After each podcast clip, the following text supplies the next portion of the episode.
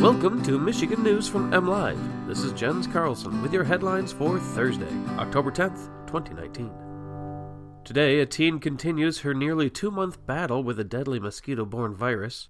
A pair of visiting police officers get arrested for a bar brawl in Grand Rapids, and a former factory site in Saginaw is getting new life. A fourteen-year-old Kalamazoo area girl recovering from the deadly eastern equine encephalitis virus is beating the odds just weeks after severe spinal swelling threatened to kill her.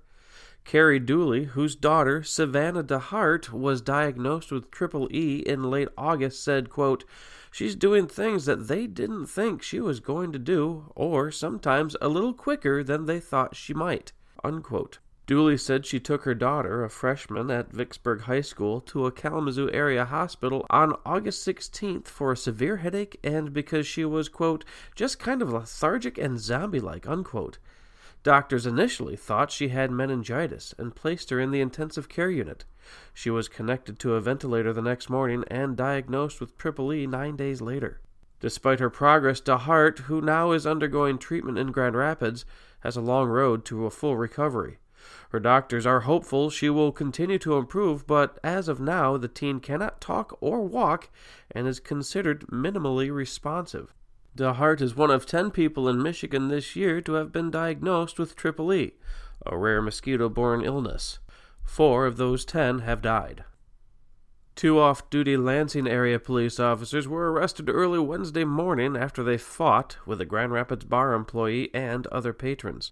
The Bath Township officers were at the Web Bar when a disagreement erupted with a bar employee. The employee tried to escort the two from the bar when the dispute became physical. Outside the building, fighting continued between the officers and other bar patrons. Although there were no significant injuries and no one required hospital treatment, the two officers were arrested for misdemeanor assault and battery. They were in town for a police training event. And finally, a piece of Saginaw County land that once housed a longtime General Motors factory will be the new home to a public riverfront park. The Michigan Department of Natural Resources acquired three hundred thirty-four acres just south of downtown Saginaw on the west side of the Saginaw River.